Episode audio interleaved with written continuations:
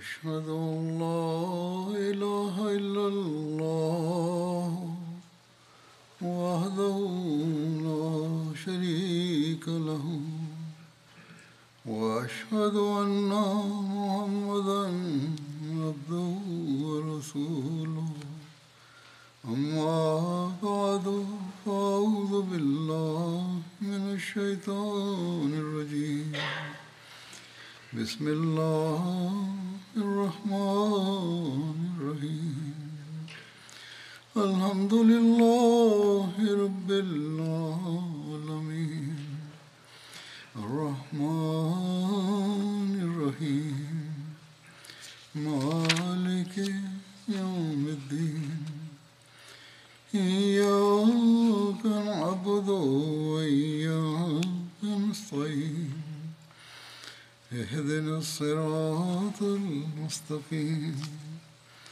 صراط الذين أنعمت عليهم غير المغضوب عليهم ولا الضالين mené par le saint prophète Mohammed sallallahu alayhi wa sallam. Ces événements mettent en exergue les traits de son caractère et son exemple. Pour ce qui est de la bataille de Badr, nous avons constaté sa bienveillance à l'égard des prisonniers.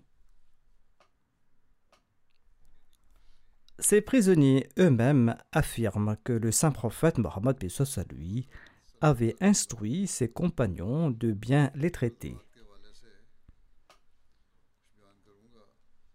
Et en conformité à ces instructions, les compagnons du saint prophète soit lui offraient à ses prisonniers des repas de qualité supérieure à ceux qu'ils consommaient eux-mêmes. D'ailleurs, ces prisonniers ont été libérés sur des conditions très favorables quand on a soulevé la question de leur libération. La rançon de certains de ces prisonniers était d'enseigner à lire et à écrire aux musulmans, c'est-à-dire ces prisonniers qui savaient lire et écrire devaient enseigner aux autres musulmans, c'était là leur rançon. Cette bienveillance du saint prophète Mohammed soit lui découlait du fait qu'il ne nourrissait aucune inimitié personnelle à l'égard de quiconque.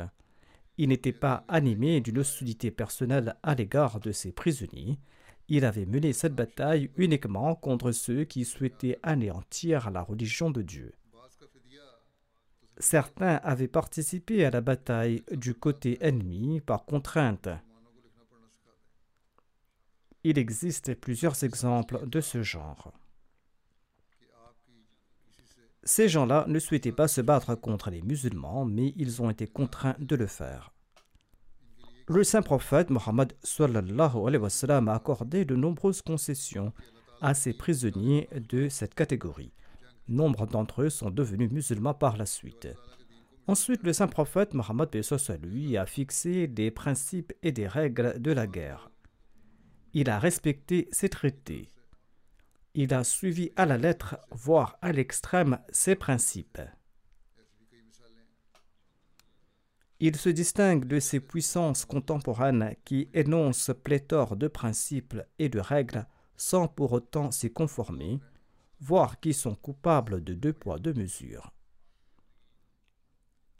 La vie du saint prophète Mohammed lui était le reflet pratique du Saint-Coran Le Saint-Coran qui enjoint les principes fondamentaux de la justice et de l'équité à l'instar de l'affirmation suivante qui est tirée du Saint-Coran. Allah déclare Ya ayyuhalladhina amanu kunu qawwamina lillahi shuhada'a bil qist. ولا يجرمنكم شنآن قوم على ألا تعدلوا اعدلوا هو أقرب للتقوى واتقوا الله إن الله خبير بما تعملون Ô vous qui croyez, soyez fermes dans la cause d'Allah en portant témoignage avec justice. Et ne laissez pas l'hostilité d'un peuple vous inciter à agir autrement qu'avec justice. Soyez toujours équitable, car l'équité est plus près de la piété. Et craignez Allah, assurément Allah est très conscient de ce que vous faites. Ainsi donc, l'exemple pratique du saint prophète Mohammed soit lui embrassait tous les aspects de cet enseignement. Et le saint prophète Mohammed soit lui, par sa pratique, a érigé des normes éthiques les plus éminentes dans ce domaine. Comme précédemment évoqué, il convient d'explorer son approche au cours de ses campagnes militaires. À cet égard, outre la bataille de Badr, j'évoquerai d'autres engagements militaires du saint prophète Mohammed lui. On recense parmi ces expéditions les expéditions armées désignées sous le terme Sariyat qu'il a lancées au cours de son existence et sous le commandement d'autres chefs. Étant donné l'ampleur des détails historiques à ce propos, quelques sermons seront peut-être nécessaires pour couvrir toutes ces expéditions militaires. Aujourd'hui, je me focaliserai sur la bataille d'Uhud.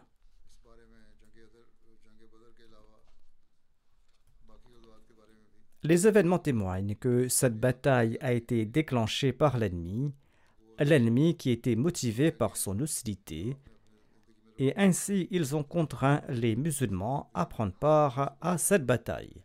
Selon les récits, ce raid s'est déroulé un samedi au cours du mois de Shawwal en l'an 3 de l'Égypte, soit un an après la bataille de Badr. Bien que les historiens et les biographes s'accordent généralement sur la datation de la bataille d'Uhud au cours du mois de Shawwal en l'an 3 de l'Égypte, une opinion divergente mais très minoritaire suggère que cette bataille a eu lieu en l'an 4 de l'Égypte. Différents récits mentionnent la date spécifique de ce mois de Shawwal. Certains récits mentionnent le 7 de ce mois, d'autres évoquent le 15 de ce mois. Ibn Ishaq, Ibn Hisham, Ibn Hazm Tabri ont présenté la date du 15 du mois de Shawwal. Le saint prophète Mohammed lui a quitté Médine le vendredi après la prière d'Asra et il est arrivé sur le champ d'Uhud avant le lever du soleil le samedi matin. Uhud est l'une des montagnes de la plaine d'Uhud. Et cette montagne se situe environ 5 km de Médine. Le mont Uhud s'étend environ 4 km au nord de l'actuel Masjid Nabawi. Bien que la population actuelle de Médine se soit étendue jusqu'au pied de cette colline, elle s'est également dispersée dans les environs. Notons que le mont Uhud est inclus dans le Haram. Ce mont s'étend sur une longueur de 6 km d'est en ouest, arborant une teinte rougeâtre. Dans son ouvrage Sirat Monabiyin, Hazrat Mizabashir Ahmad Saab affirme que cette bataille a eu lieu le 15 du mois de Shawwal en l'an 3 de l'Égypte, soit le 31 mars 624 après Jésus-Christ. Cette bataille a eu lieu un samedi.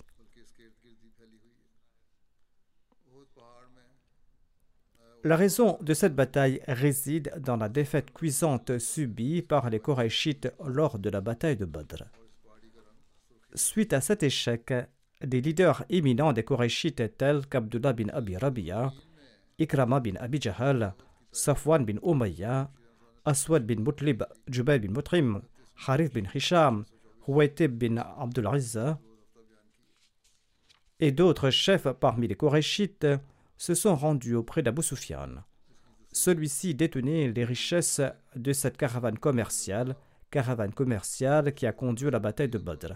Cette marchandise avait été transportée jusqu'à la Mecque et entreposée à la Darun Nadwa conformément à la pratique et les propriétaires n'avaient pas encore reçu leurs biens, car lorsque Abu Sufyan était venu avec ses marchandises, les habitants de la Mecque étaient engagés dans la bataille de Badr. Quelque temps après cette bataille, ces individus se sont approchés d'Abu Sufyan, exprimant le fait que Mohammed avait infligé de lourdes pertes à leurs compatriotes. En conséquence, ils se préparaient à entrer en guerre contre le saint prophète Mohammed lui en utilisant les revenus euh, de cette caravane commerciale, espérant ainsi venger leurs défunts. Ils ont déclaré Nous sommes disposés à constituer une armée grâce au profit de ce commerce afin de combattre Mohammed.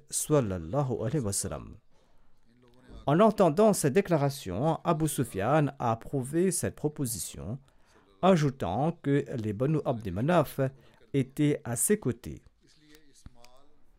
Suite à cela, les Korachites ont séparé les profits de la transaction, profits évalués à 50 000 dinars, et ils ont attribué le capital d'origine aux détenteurs. Selon un récit, le bénéfice partagé était de 25 000 dinars. Néanmoins, ces gains ont été affectés à cette entreprise guerrière. Allah a révélé ce verset à ce propos. kafaru ينفقون أموالهم عن سبيل الله فسينفقونها ثم تكون عليهم حسرة ثم يغلبون والذين كفروا إلى جهنم يحشرون Assurément, les mécréants dépensent leurs biens pour empêcher les gens de suivre la voie d'Allah Ils continueront certainement à les dépenser, mais cela ne leur rapportera que lamentation et pleurs. Et au vu de leur échec total, ils seront carrément vaincus et les mécréants seront rassemblés en enfer.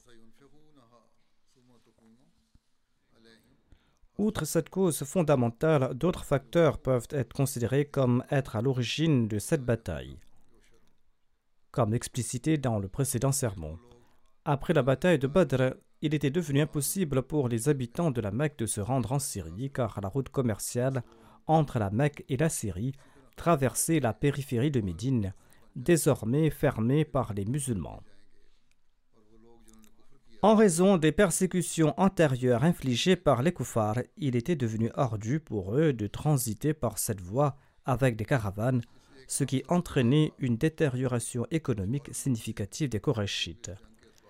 La fermeture des voies commerciales, le revers des Korachites lors de ces expéditions militaires et l'élimination des chefs Korachites à Badr, ainsi que l'emprisonnement de 70 polythéistes ont laissé des stigmates sur leur réputation et sur leur statut social. Ces événements ont créé une nécessité impérative pour eux de rétablir leur honneur et de restaurer leur position sociale ils étaient donc disposés à sacrifier leur vie dans le but de permettre aux Korachites de redorer le blason politique et religieux en déclin de la Mecque.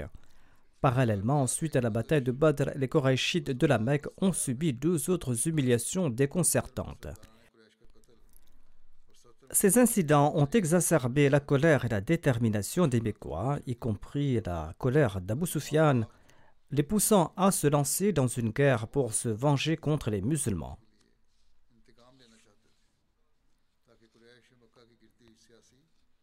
Un auteur a souligné l'une des autres raisons de la bataille d'Uhud.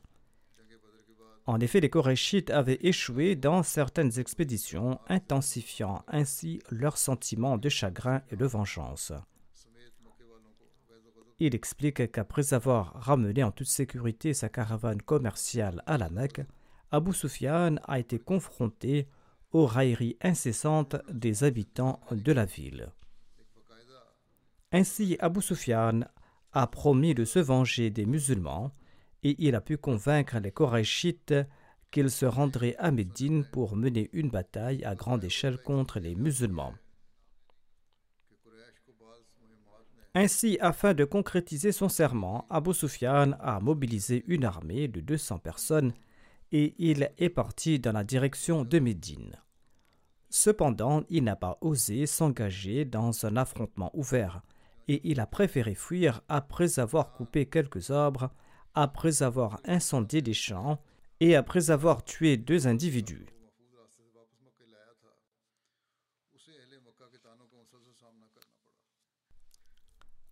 Cette expédition est connue sous le nom de la bataille de Souik, comme précédemment évoqué dans mes sermons antérieurs. L'entreprise d'Abu Sufyan visait à prévenir les railleries futures des habitants de la Mecque qui pourraient lui reprocher d'avoir abandonné les membres de sa tribu sur le champ de bataille de Badr. Cependant, suite à l'échec de cette campagne, les gens commençaient à critiquer ces actions enfantines d'Abu Sufyan. et il a déployé d'énormes efforts pour engager une guerre d'envergure contre les musulmans afin de satisfaire son ego.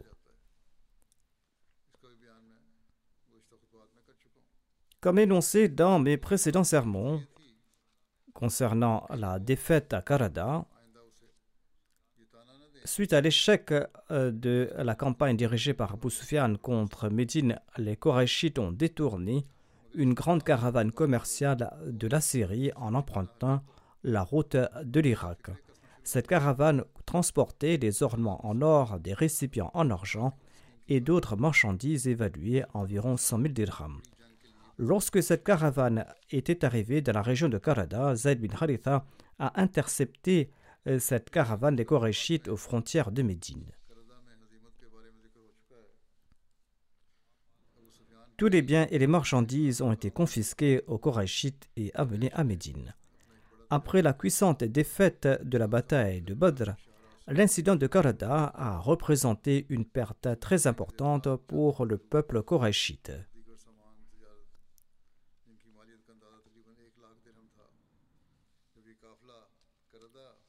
Cette expédition avait eu lieu dans les alentours de Médine.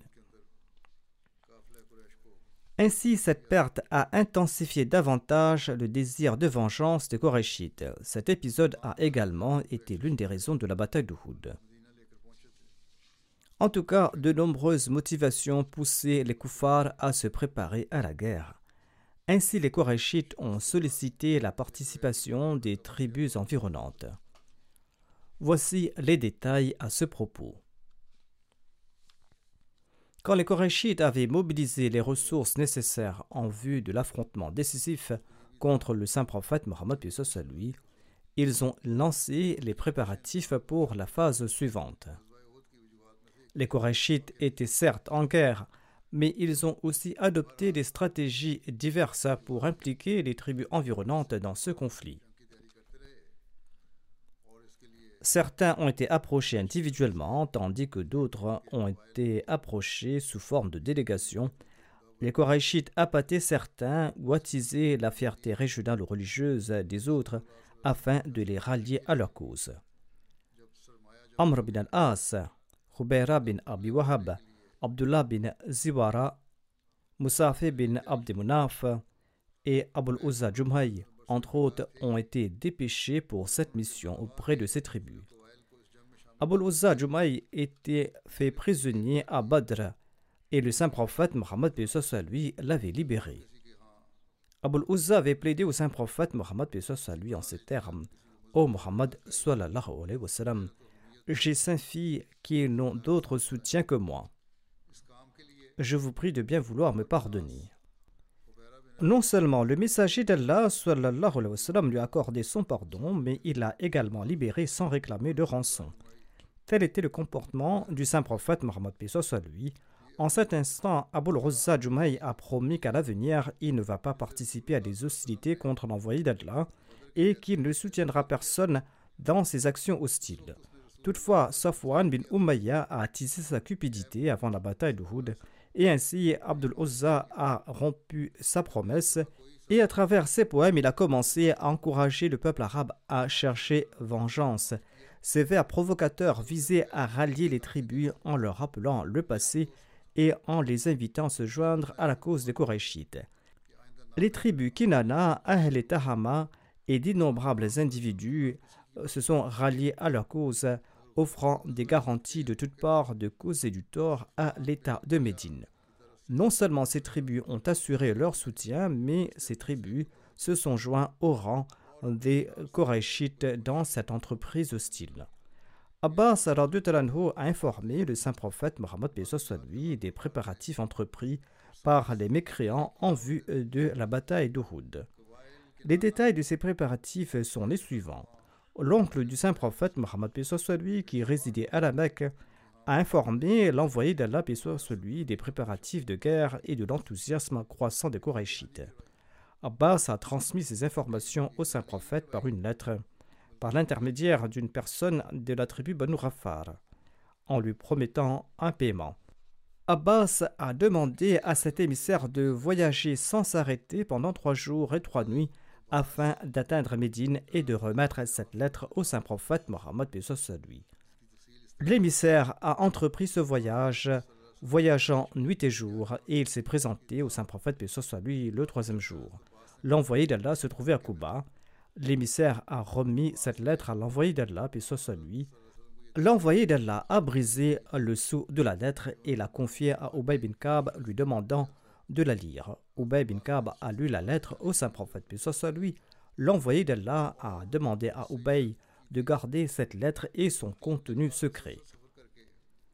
Selon un autre récit, l'envoyé d'Allah, et soit lui, s'était rendu à la maison de Saad bin Rabi et il lui a parlé de la lettre d'Abbas. Et il a dit ceci J'espère pour le mieux, garde cette nouvelle secrète. Quand l'envoyé d'Allah, soit lui, a quitté la maison de Saad, la femme de ce dernier s'est approchée de lui et il lui a demandé Qu'a dit l'envoyé d'Allah, soit lui? Elle avait écouté la conversation à l'intérieur de la maison. Saad a répondu Cela ne te concerne pas. Sa femme a répondu qu'elle avait tout entendu. Après avoir tout dévoilé, Saad a prononcé la formule Inna lillah. Et il a ajouté Je ne pensais pas que tu écoutais notre conversation.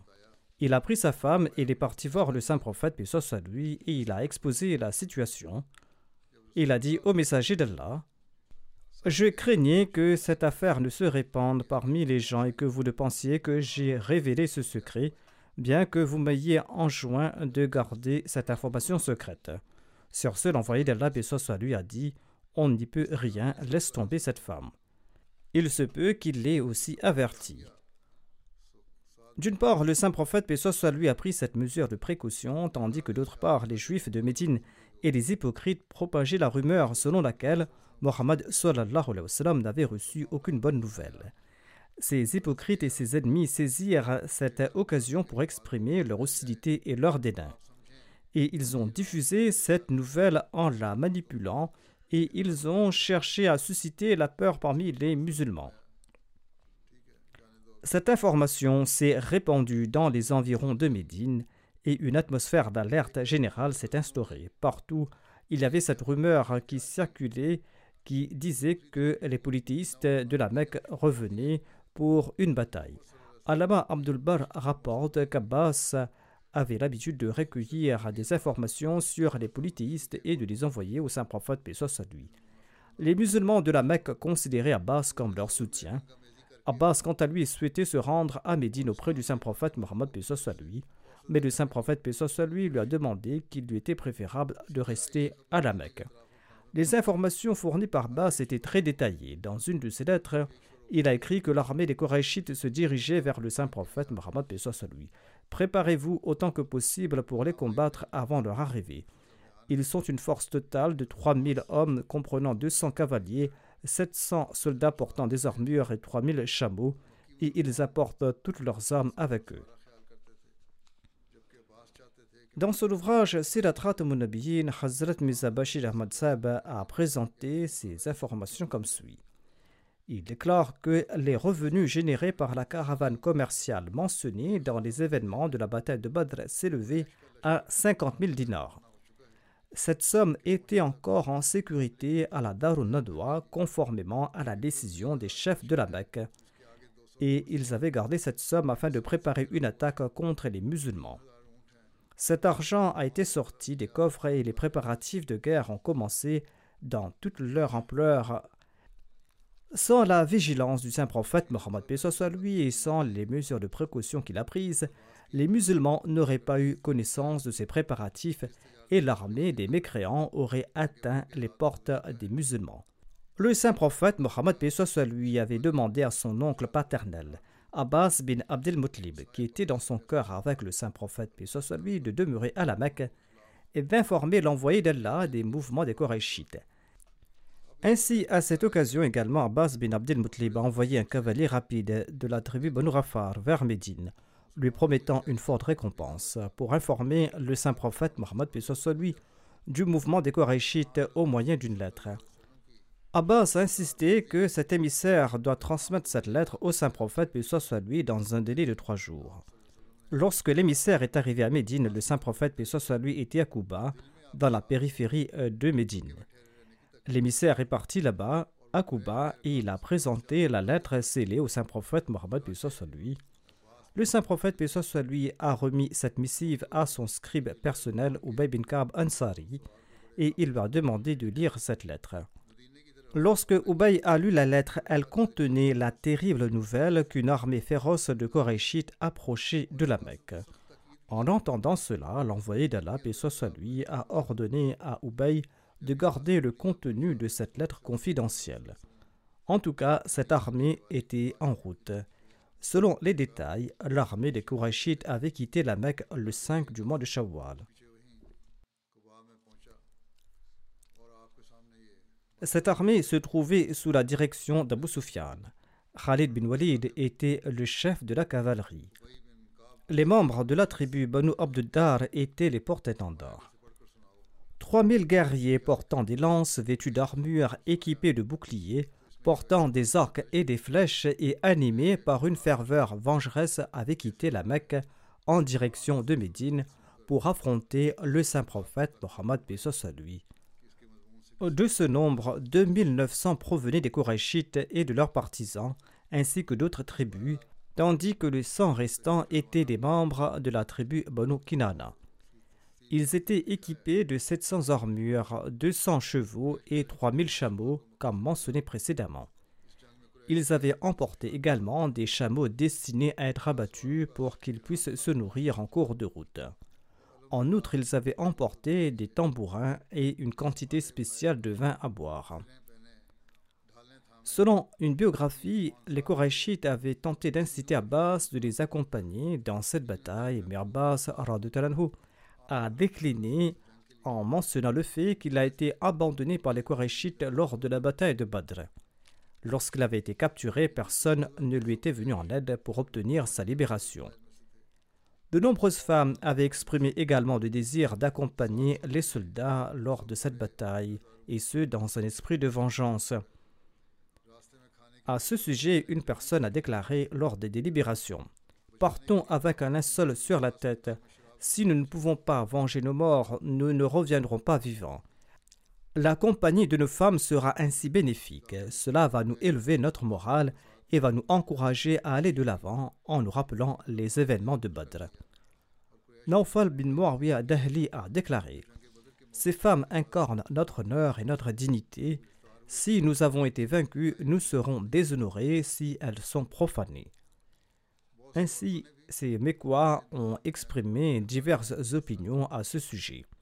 Hind, l'épouse d'Abu Sufyan, était également présente lors de cette occasion et elle a déclaré Ô noble assemblée, Face aux avis divergents des hommes, cette femme a déclaré Ô noble assemblée, ne craignez point de ne pas revenir indemne.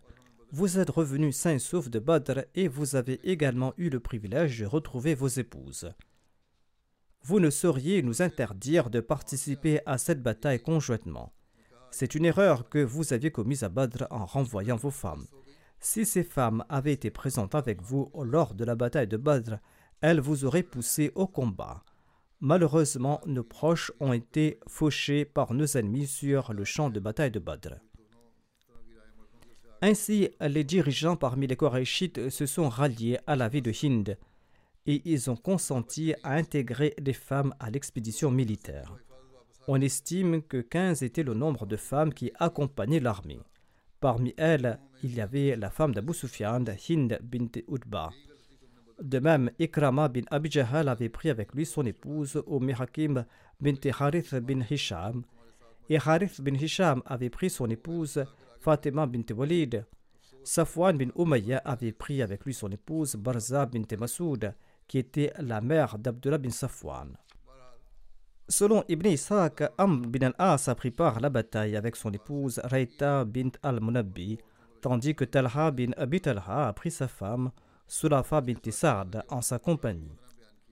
Sulafa bint Sa'd était la mère de Moussafa, de Julas et de Kilab qui sont tous tombés au combat le jour de Houd. Khounes bint Malik était également présente et elle était une membre de la tribu Banu Malik et elle accompagnait euh, son fils Abi Aziz bin Omer. Elle était la mère de Moussa bin Omer. Parmi les femmes, Umra bint al-Kama, issue de la tribu Banu Harith, s'est joint à l'expédition. Hind bint Utba venait à la rencontre de Wahshi, ou quand celui-ci s'approchait d'elle au cours de la bataille, eh bien Hind disait à Wahshi Ô Abu Dasma, Abu Dasma était le surnom de Wahshi. Elle lui disait Ô Abu Dasma, accomplis une œuvre qui sera source de réconfort pour nos cœurs. Wahshi était un esclave abyssinien et il était armé d'une lance redoutable et la précision était telle qu'elle ne laissait aucun survivant parmi ceux qu'elle touchait.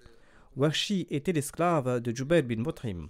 Celui-ci l'a convoqué et lui a dit Rejoins l'expédition, si tu parviens à blesser ou à tuer Hamza, je vais t'affranchir, car Hamza a tué mon oncle, Tuaima bin Adi.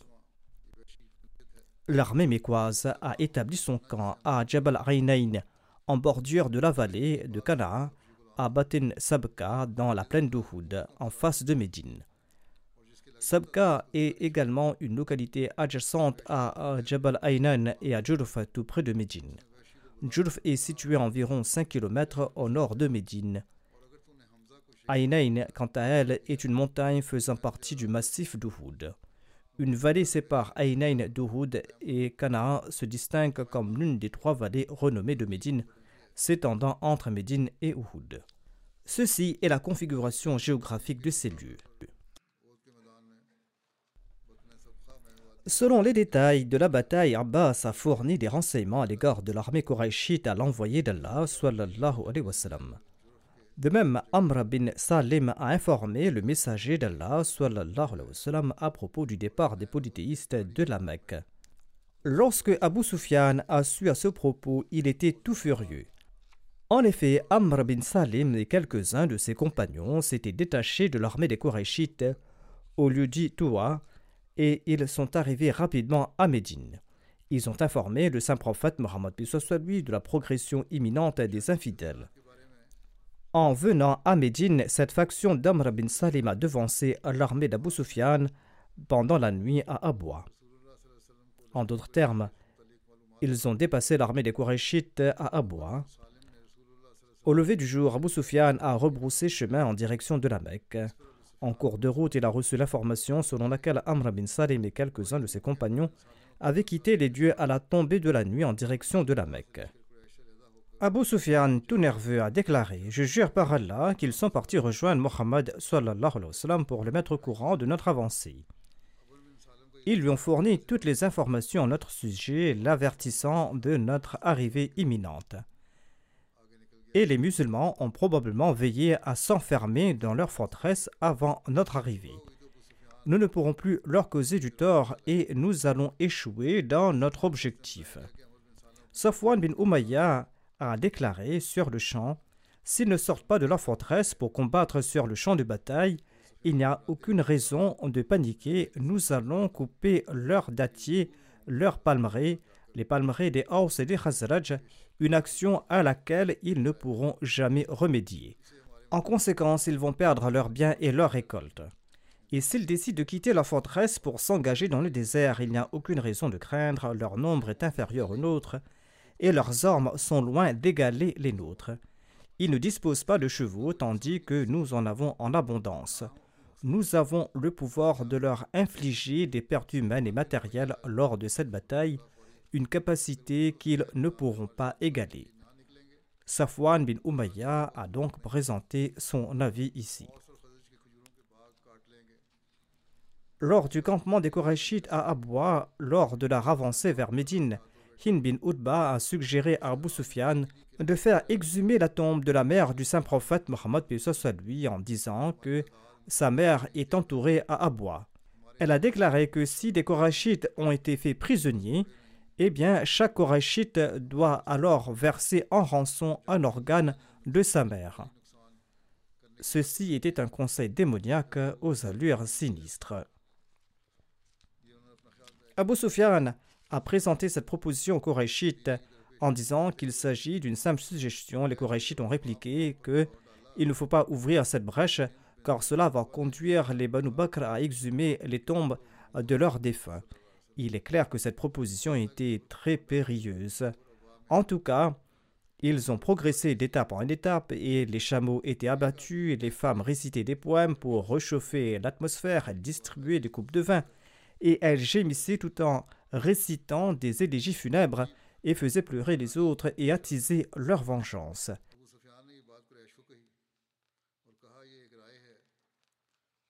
La caravane des koufars s'est avancée. Et on rapporte que le messager d'Allah a envoyé Anas et Monis, les fils de Fazala, en mission de reconnaissance un jeudi soir au cours des dix premiers jours du mois de Shawwal. Il est probable que dans cette même conjoncture, le saint prophète Mohammed lui a également ordonné le recensement de l'ensemble de la population musulmane de Médine.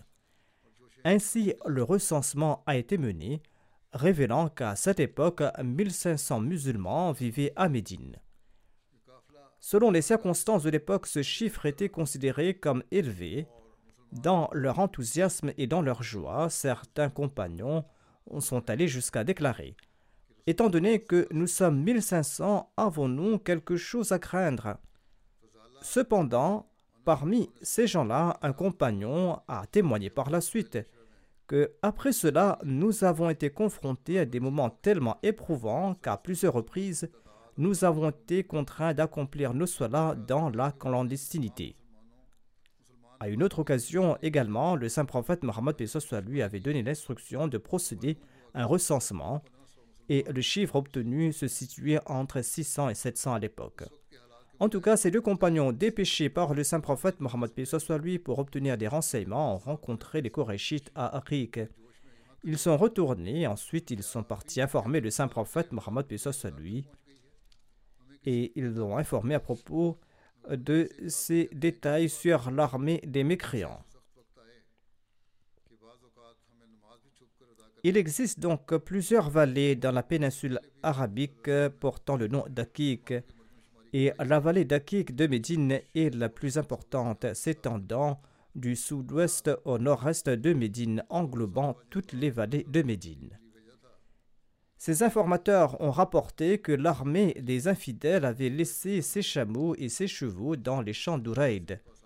Ouraïd est également une oasis située à 3000 de Médine et là-bas, les animaux des koufars n'ont laissé aucune végétation, ils ont tout brouté. Les polythéistes sont descendus dans la vallée de Canaan le mercredi. Le jeudi et le vendredi, leurs chameaux n'ont cessé de consommer la verdure de la vallée, ne laissant aucune feuille verte. Sur ce, le saint prophète, paix soit lui, a envoyé Hubab bin Munzir pour les observer. Après les avoir évalués, Hubab est retourné pour en informer le saint prophète Mohammed le saint prophète qui a déclaré Ne partage pas cette information à personne. Hasbunallah wa ni'mal wakil a prié le saint prophète Mohammed lui. Allahumma bika ajulu wa bika asul. Allah nous suffit, il est le meilleur des garants. Oh Allah, je pars en tournée et j'attaque sous ta protection.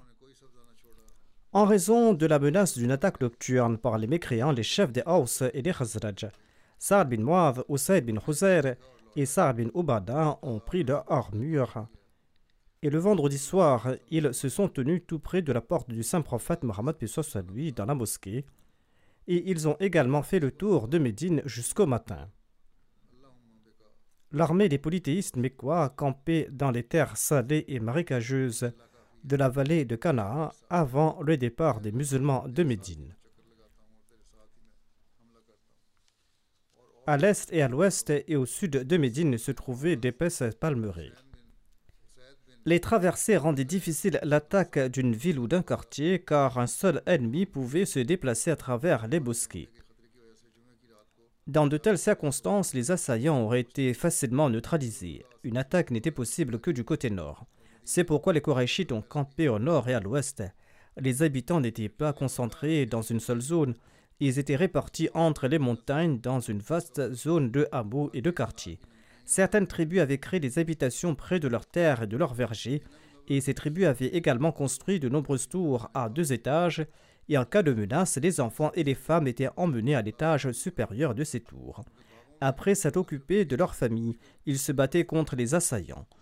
Un autre historien écrit que l'armée ennemie a placé un barrage pendant la nuit entre l'armée musulmane et Médine, où se trouvaient les hypocrites, les juifs et ceux qui étaient exemptés de combat, ainsi que les femmes et les enfants. Hazrat Mizabashir Ahmad Sab explique ceci que peut-être vers la fin du mois de Ramadan, 3 de l'Égypte, ou au début du mois de Shawwal, l'armée des Korachites est sortie de la Mecque. De nombreux guerriers d'autres tribus de l'Arabie faisaient également partie de cette armée. Abu Sufyan était le commandant de l'armée. L'armée comptait 3000 hommes, dont 700 guerriers revêtus d'armure. Le moyen de transport était nombreux. Il y avait 200 chevaux et 3000 chameaux. L'équipement de guerre était également plus que suffisant.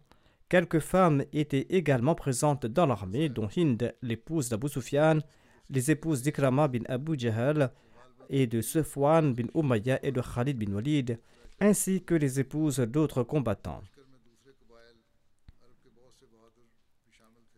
Selon l'ancienne coutume de l'Arabie, ces femmes avaient apporté leur instrument de musique afin de pouvoir chanter des couplets de motivation et afin de battre leur tambour pour éveiller l'ordeur guerrière de leurs hommes. Après un voyage d'environ 10 ou 11 jours, cette armée de Korachites est arrivée tout près de Médine. Et tournant vers le nord, cette armée s'est arrêtée tout près du mont Houd. Le champ verdoyant d'Ouraïd était situé à proximité où les animaux de Médine paissaient et où l'on pratiquait également l'agriculture. Les Korachites ont investi ce pâturage et l'ont dévasté à leur guise. Les éclaireurs ont informé le saint prophète Mohammed soit lui de la nouvelle que l'armée des Korachites est arrivée à proximité. Sur ce, le saint prophète Mohammed soit lui a envoyé un compagnon nommé Rubba bin Munsir pour obtenir des informations sur le nombre et la force de l'ennemi. En outre, le saint prophète soit lui a souligné que si la force de l'ennemi était supérieure à la leur et que les musulmans étaient en danger, Hubbab ne devait pas annoncer cette nouvelle ouvertement à son retour dans le rassemblement. Il devait transmettre cette nouvelle en privé afin que personne ne soit découragé. Hubbab est parti discrètement et il est retourné avec beaucoup d'habileté pour soumettre son rapport au saint prophète Mohammed soit lui. On était alors un jeudi et la nouvelle de l'arrivée de l'armée des Korachites s'était répandue dans toute la ville. Leur raid sur Oured et la dévastation des champs étaient connus de tous. Bien que les masses n'aient pas été informées en détail de l'existence de l'armée des mécréants, cette nuit-là, à Médine, il y avait une grande peur et on ressentait un très grand danger. Des compagnons tirés sur le volet ont gardé la maison du saint prophète Mohammed soit lui toute la nuit. Lors d'une réunion de consultation préparatoire à la bataille d'Uhud, le saint prophète Mohammed lui a déclaré La nuit dernière, j'ai fait un rêve où une vache était sacrifiée. J'ai également vu qu'il y avait une entaille dans la lame de mon épée, mon épée qui se nomme Dhulfikar. Selon une autre version, le saint prophète Mohammed lui a mentionné la poignée de son épée qui s'était brisée. Selon une autre version, il aurait déclaré qu'il y avait une fissure qui était apparue tout près de la poignée de son épée, Zulfikar. Ces deux présages indiquent un malheur à venir, avait dit le saint prophète, puis soit lui. J'ai vu que j'avais placé ma main dans une côte de maille solide et sûre. Selon un autre récit, le saint prophète avait déclaré qu'il portait une solide côte de maille et qu'il était monté sur un bélier. Les compagnons ont interrogé le saint prophète, paix soit lui, sur l'interprétation de ce rêve. Il a déclaré que la vache indique que certains de mes compagnons vont tomber en martyr. Selon un autre récit, il a déclaré que l'abattage de la vache indique que certains d'entre nous vont mériter le martyr. Quant au fait que mon épée soit brisée, cela signifie que quelqu'un de ma maison ou de ma famille sera tué. Selon un autre récit, il est dit que les entailles dans la lame de son épée signifient qu'aucun d'entre vous ne fera face à cette perte, c'est-à-dire qu'aucun membre des autres familles ne sera concerné. Le mot faloul a été utilisé ici pour signifier que la lame de l'épée s'est émoussée, qu'une fissure est apparue dans la poignée de l'épée ou qu'elle s'est brisée. Cela indique que deux incidents distincts vont se produire. Le saint prophète Mohammed lui a expliqué davantage la côte de maille solide fait référence à Médine et le bélier signifie que je vais tuer les partisans de l'ennemi. Quoi qu'il en soit, le saint prophète Mohammed lui a demandé conseil à ce propos. Ibn Utba, Ibn Ishaq, Ibn Saad et d'autres ont déclaré que le saint prophète Mohammed lui a vu ce rêve le vendredi soir. Le lendemain matin, le saint prophète, lui, s'est rendu auprès de ses compagnons. Il a loué Dieu, il l'a glorifié.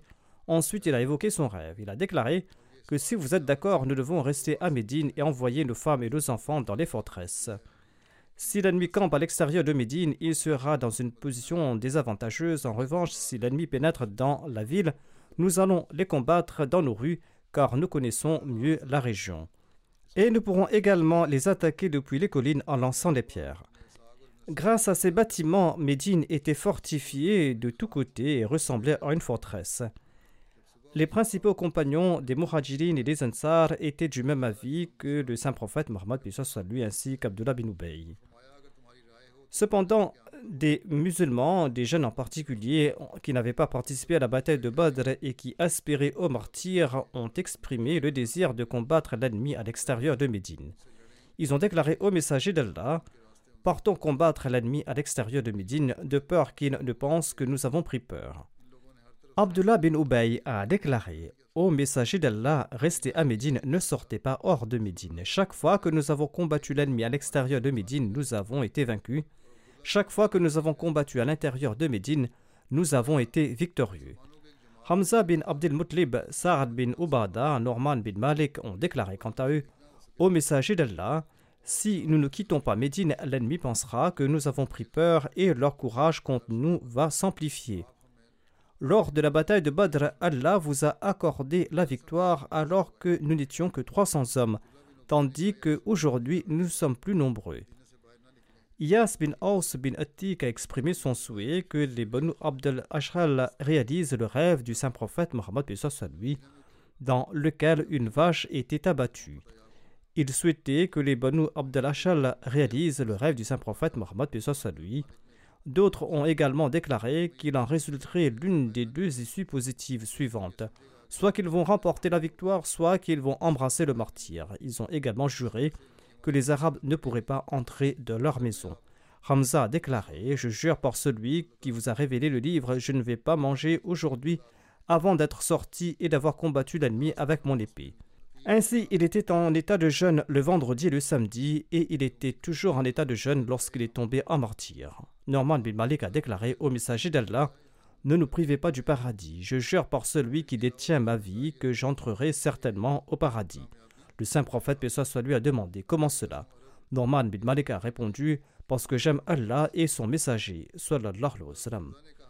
Selon un autre récit, il a déclaré J'atteste qu'il n'y a personne dit d'adoration excepté Allah et que Mohammed est bien le messager d'Allah, et je ne fuirai pas le jour de la bataille.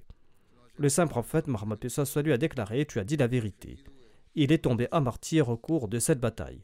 Malik bin Sinan Khudri, Iyas bin Attik et un autre groupe de personnes ont insisté pour quitter Médine afin de participer à la bataille.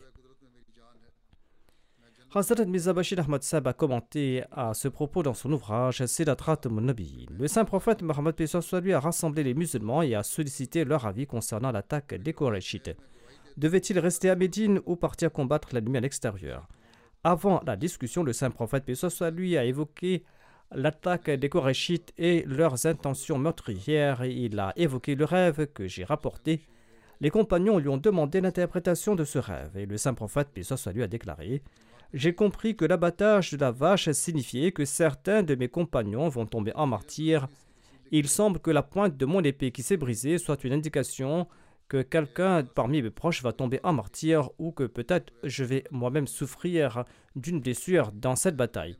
Le fait de placer ma main à l'intérieur de la côte de maille signifie qu'il est plus approprié que nous demeurions à Médine pour repousser l'attaque. Et le fait qu'il était monté sur un bélier signifiait que le chef de l'armée des Korachites, c'est-à-dire son porte-drapeau, va mourir entre les mains des musulmans.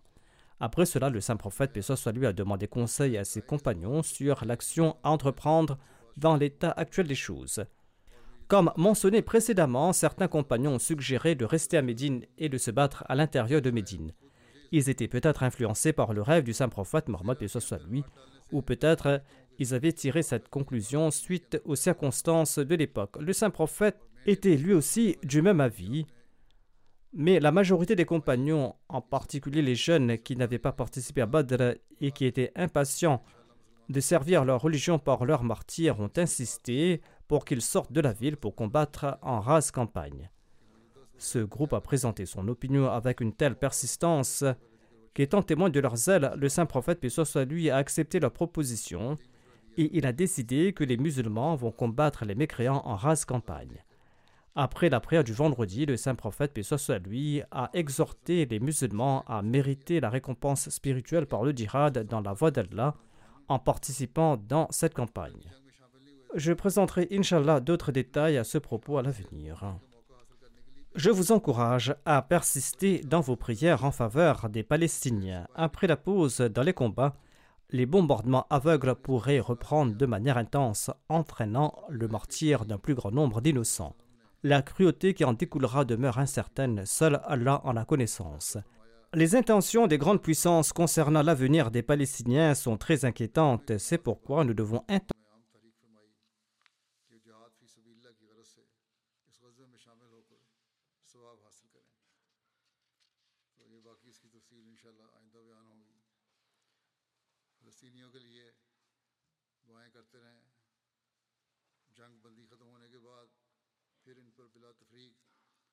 بیماری ہوگی اور پھر معصوم شہید ہوں گے۔ کتنا ظلم ہوگا اللہ بہتر جانتا ہے۔ ان کے مستقبل کے بارے میں بڑی طاقتوں کے ارادے جو ہیں بڑے خطرناک ہیں۔ اس لیے بہت دعاؤں کی ضرورت ہے ان کے لیے۔ اللہ تعالیٰ رحم فرما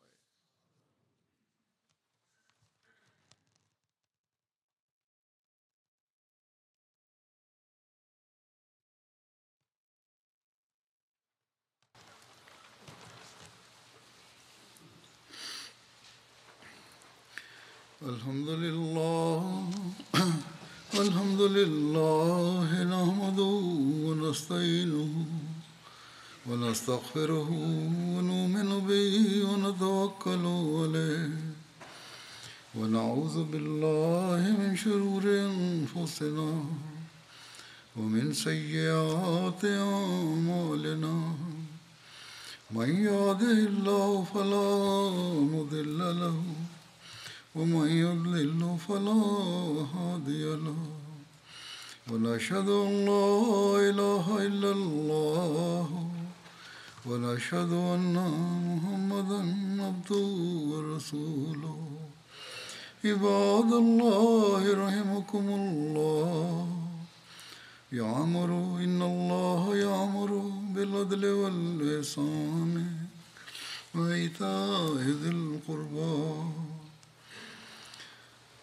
وينهى عن الفحشاء والمنكر والبغي يعظكم لعلكم تذكرون. اذكروا الله يذكركم وادعوه يستجب لكم ولذكر الله أكبر.